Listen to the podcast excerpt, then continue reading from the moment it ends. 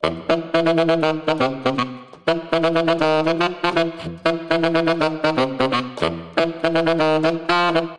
привет, это Миша. И Лева. И с вами подкаст «Серебряная чпуля» об Agile и всем на свете, что с ним связано. Сегодня мы поговорим о том, где Agile не нужен, Наконец-таки мы это выясним, расставим все точки над «и», отделим зерна от плевел и попробуем выяснить, собственно, системно, как можно разобраться, вот конкретно вам он нужен или не нужен, как понять. Попробуем разбирать всяких интересных примерчиков. Сейчас очень несколько интересных тем, которые нас часто спрашивают, и мы придумали, что с этим совсем безобразием делать. И хочется, наверное, начать с того, чтобы понять, где agile не нужен, нужно сначала еще раз, наверное, проговорить, что такое agile. Именно в том контексте применимости, куда его обычно нужно, извините за выражение, совать. Где он будет более всего полезным. Да, собственно, вот э, Ливон часто рассказывает про сущность agile. Лев, поделись, пожалуйста. Прошлом выпуске мы затронули только одну из сущностей Agile, о том, что Agile, он, по сути, построен на исследованиях, на исследовательской деятельности, но там еще есть несколько аспектов. Это то, что он построен на knowledge work, так называемая работа мозга или научная деятельность? Knowledge work — это та работа, которая становится наиболее понятной по мере обретения знаний о том, как это делать. То есть это работа, которая требует постоянно открытия чего-то нового, сбора информации. В ранних работах это называлось информационный труд, сейчас больше популярен перевод и термин вот knowledge work, собственно, работа, основанная на знаниях. И это очень сильно, на самом деле, еще пересекается с тем, собственно, несколько раз мы участвовали в дискуссиях последние дни на тему, что такое вообще продукт в Agile, отличие продукта от сервиса и куда все это можно присобачивать. И вот мы долго обсуждали, и мы на самом деле глубоко убеждены в том, что Agile, он в первую очередь про создание инновационных продуктов. И тут важно понимать, что такое продукт, и что продукт может состоять из большого количества сервисов сам по себе, и э, все вот эти Agile подходы, вот именно которые agile подходы, там, Scrum, например, в чистом виде, Less, они про оптимизацию продукта целиком, про оптимизацию того, что называется поток создания ценности. Ну, слушай, а очень интересно, можешь рассказать, что такое, в принципе, в твоем понимании сервис? Ты сказал, что продукт — это набор сервисов. Ну, сервис, я здесь апологет подхода, который используют в канбан-методе, и в моем понимании сервис — это, во-первых, что-то, у чего есть реквестер, и это может быть на самом деле любая часть организации, который однозначным образом оказывает, собственно, какую-то услугу предоставляет. А, и это что означает? Что любой продукт на самом деле состоит из большого количества сервисов, и, собственно, можно попробовать представить какой-то, ну, линией или трубой какой-то, если упрощать, и внутри трубы как бы находятся эти сервисы, и вот это можно, если совсем-совсем упростить, можно представить, что это и есть поток создания ценности.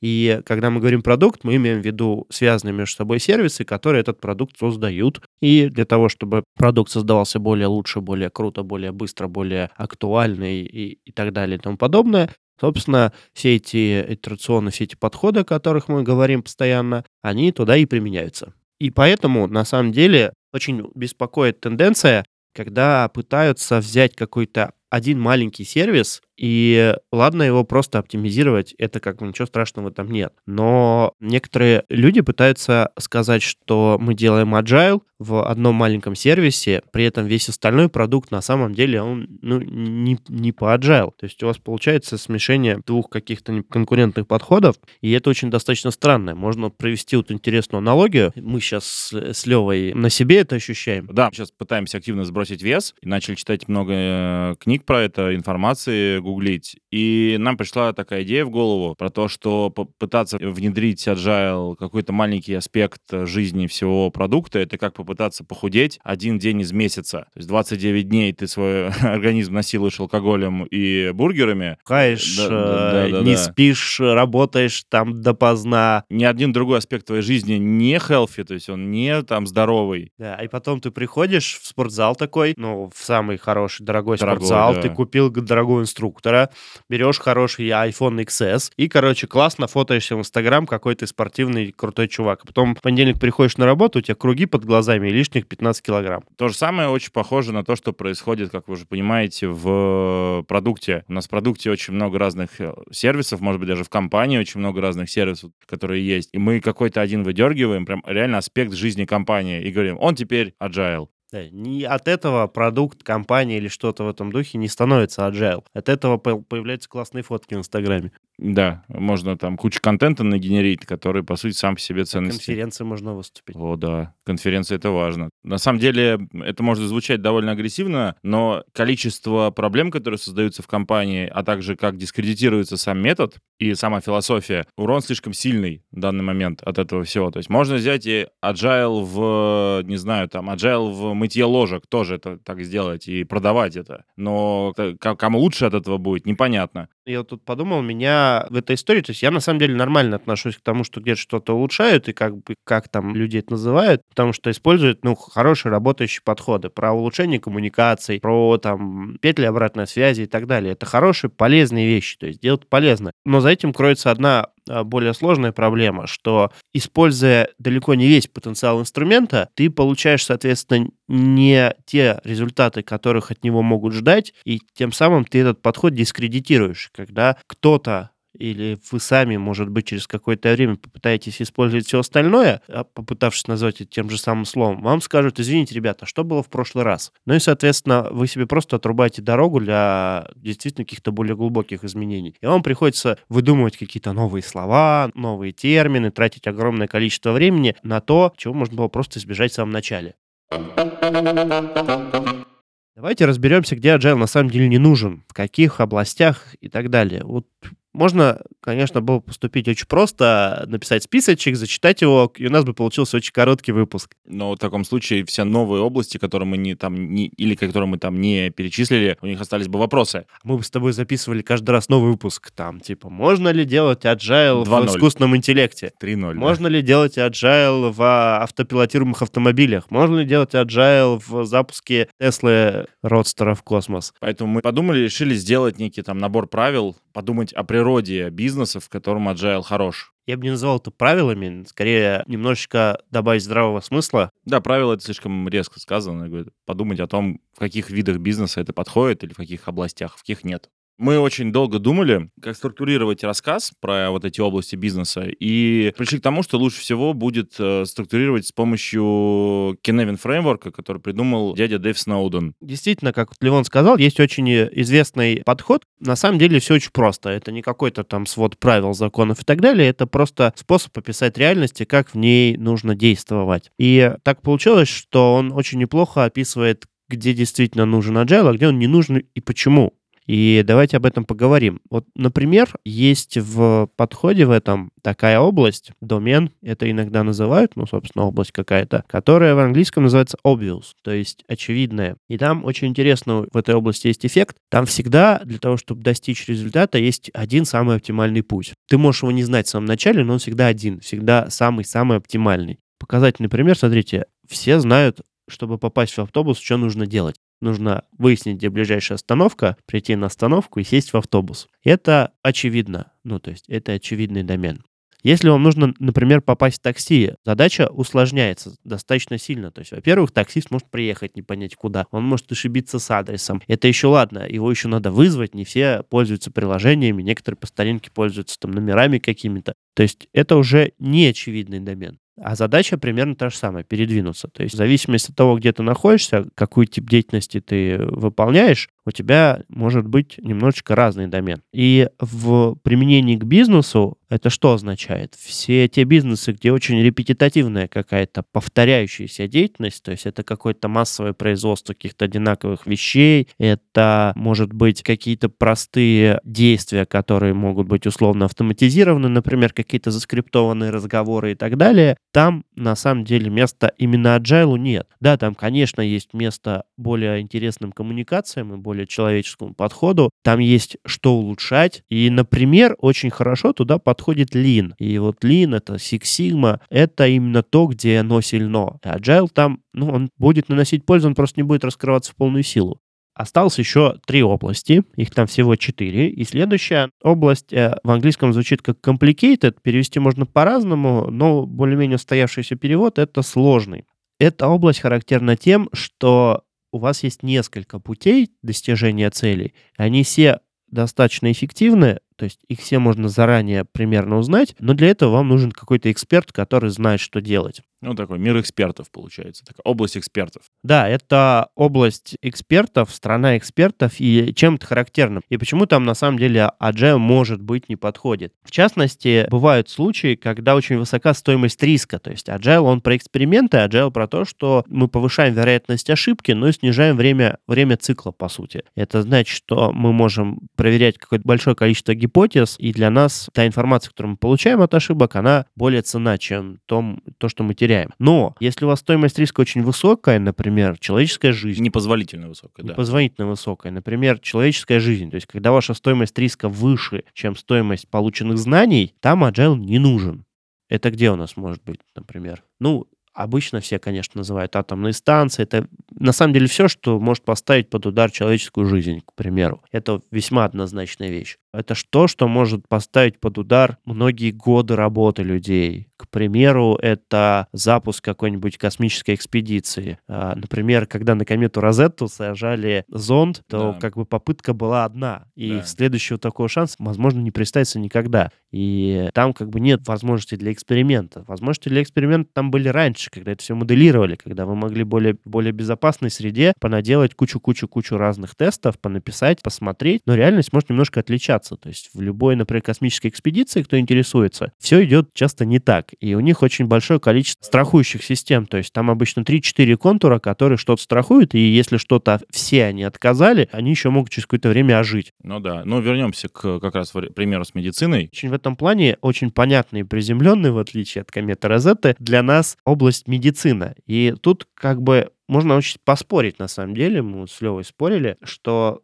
и в медицине есть возможность для экспериментов, но возможность для экспериментов там, когда вы создаете новые способы лечения. То есть, когда вы создаете новые способы лечения, вы заранее, в общем-то, не знаете, что произойдет. И там э, вы же не массово обычно это делаете, ну, редко массово новые способы лечения на людях, да там на ком угодно тестируют. Там действительно, там вот для agile, наверное, есть какое-то место. А вот когда это все уже более-менее устаканилось, и вам нужно массово людей лечить, Общая практика, например, или еще что-то. Там это нечеловечно такое делать. Эксперименты на людях в массовом порядке. Это, мне кажется, даже звучит страшно. Да, да, очень, ну, ну, правда, не очень комфортно. То есть есть э, как бы в интернете картинки всякие про как бы операции без наркоза по agile, вот это вот все. Ну, шу- типа, типа шутки. На самом деле шутки.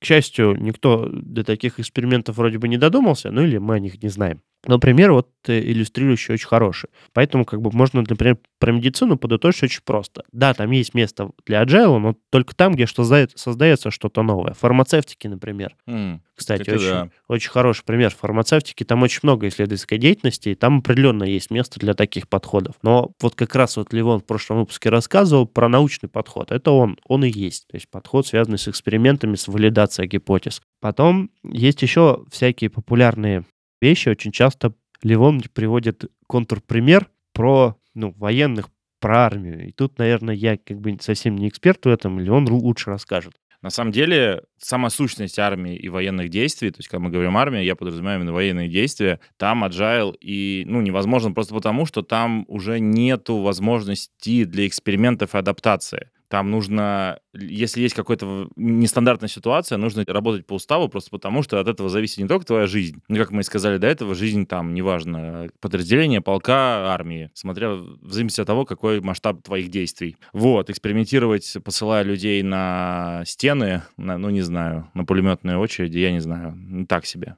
На самом деле хороши эксперименты в подготовке, например, к каким-то военным действиям или в подготовке кадрового состава. В, есть такое понятие adaptive trainings, да, это довольно старая тематика, но она вот недавно получила такое второе дыхание, прорывную такую типа популярность. Это теория о том, что, как вы знаете, поток, то есть твоя тренировка должна быть всегда в потоке, то есть ты всегда должен получать уровень челленджа, ровно тот, который ты сможешь сделать, но немножко или сильно нап- напрягаясь. Ты про поток, который Михай Чиксент-Михай, собственно. Да.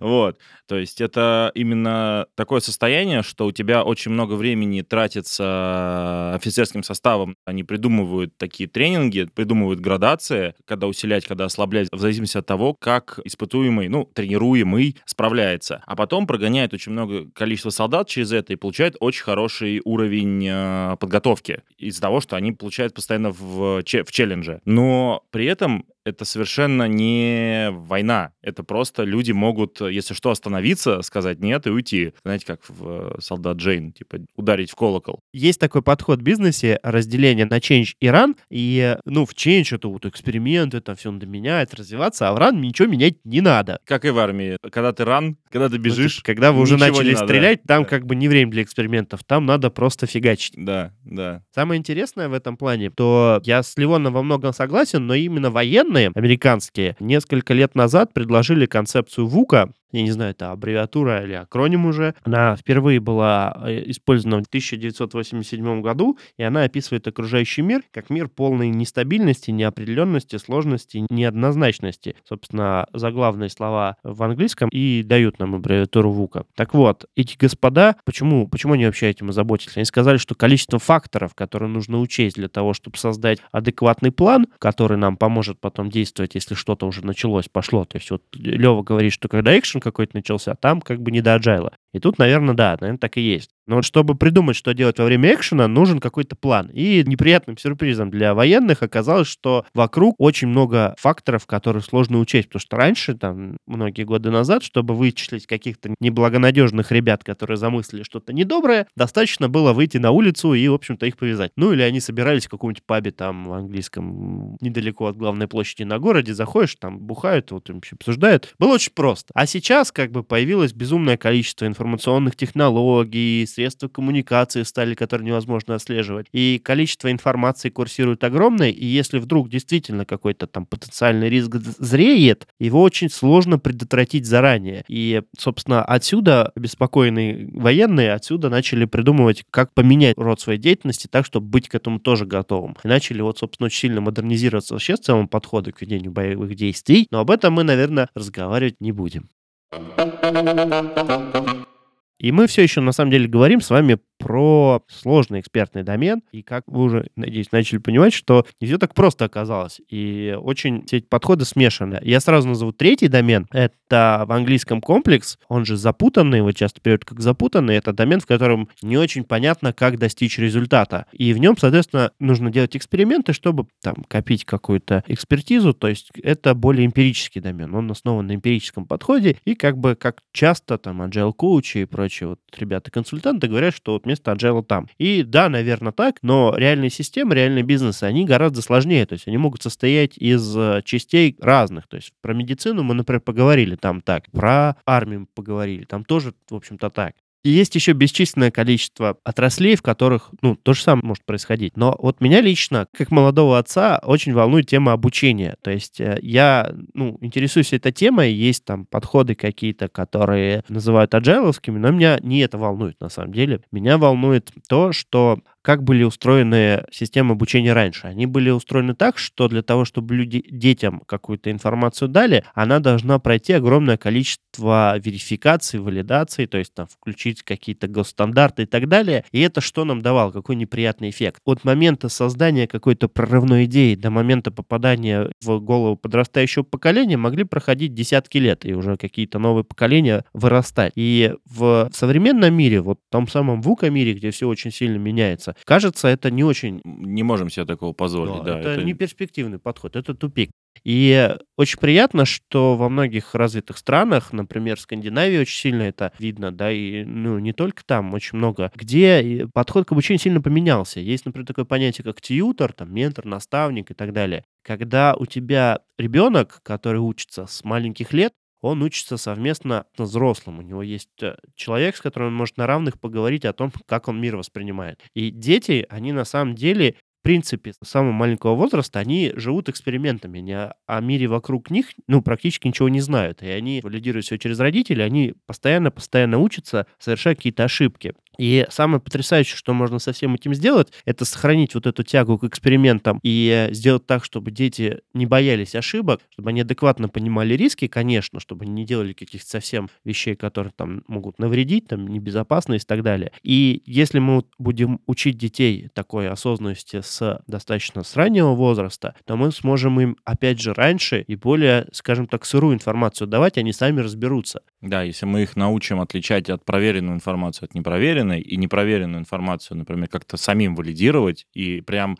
именно привьем это то мы сможем гораздо раньше давать им гораздо больше, как Миша правильно сказал, информации, и они сами будут учиться. Я не знаю, как это повлияет на них в будущем. Возможно, это у них э, привычки выработает, чтобы выжить в этом мире, где огромное количество инфополя, просто огромное, оно растет с каждым днем. Ну вот, собственно, в Скандинавии же достаточно давно это практикуют, и там начали подрастать эти дети, и у них очень интересные эффекты. Они самостоятельными становились уже там к 10 годам, то есть они могут полностью контролировать свою жизнь, они очень там хорошо понимают, как работает там общество, как работают там деньги и так далее. Это раз. Во-вторых, они становятся гораздо более открытыми, больше доверяют людям, они больше пробуют, они чаще ошибаются, но они быстрее развиваются из-за этого. Из-за этого у них количество проектов каких-то, которые они могут делать, проектов, я имею в виду какие-то интересные инициативы, то есть они начинают что-то придумывать, у них вот эта чакра креативности, она не закрыта, то есть эти не те люди, которые, как вот многие, может быть, из моего поколения,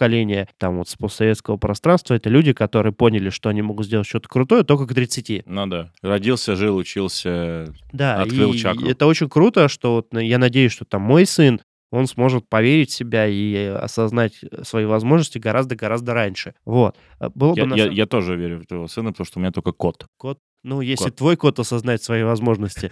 Он уже осознает по утрам.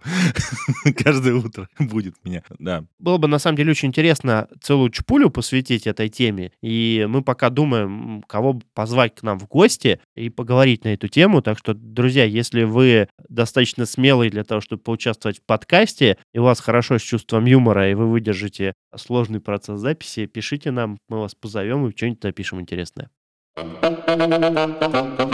У нас остался последний домен, который нужно обсудить, поговорить. Это так называемый хаотический домен. Бизнес, который в нем находится, находится в хаосе. Хаотичный домен — это состояние компании, у которой есть только два выхода. Либо она умирает, либо она выживает и переходит обратно в ну, запутанный. Даже не только, наверное, компании. На самом деле, любая система, это может быть, я не знаю, у нас сейчас вот оборудование загорится, и мы сразу окажемся в хаотической системе. Ненадолго, но окажется. То есть мы знаем примерно, что делать. Ну да, если, если что, мы знаем, кого, кем пожертвовать. Да.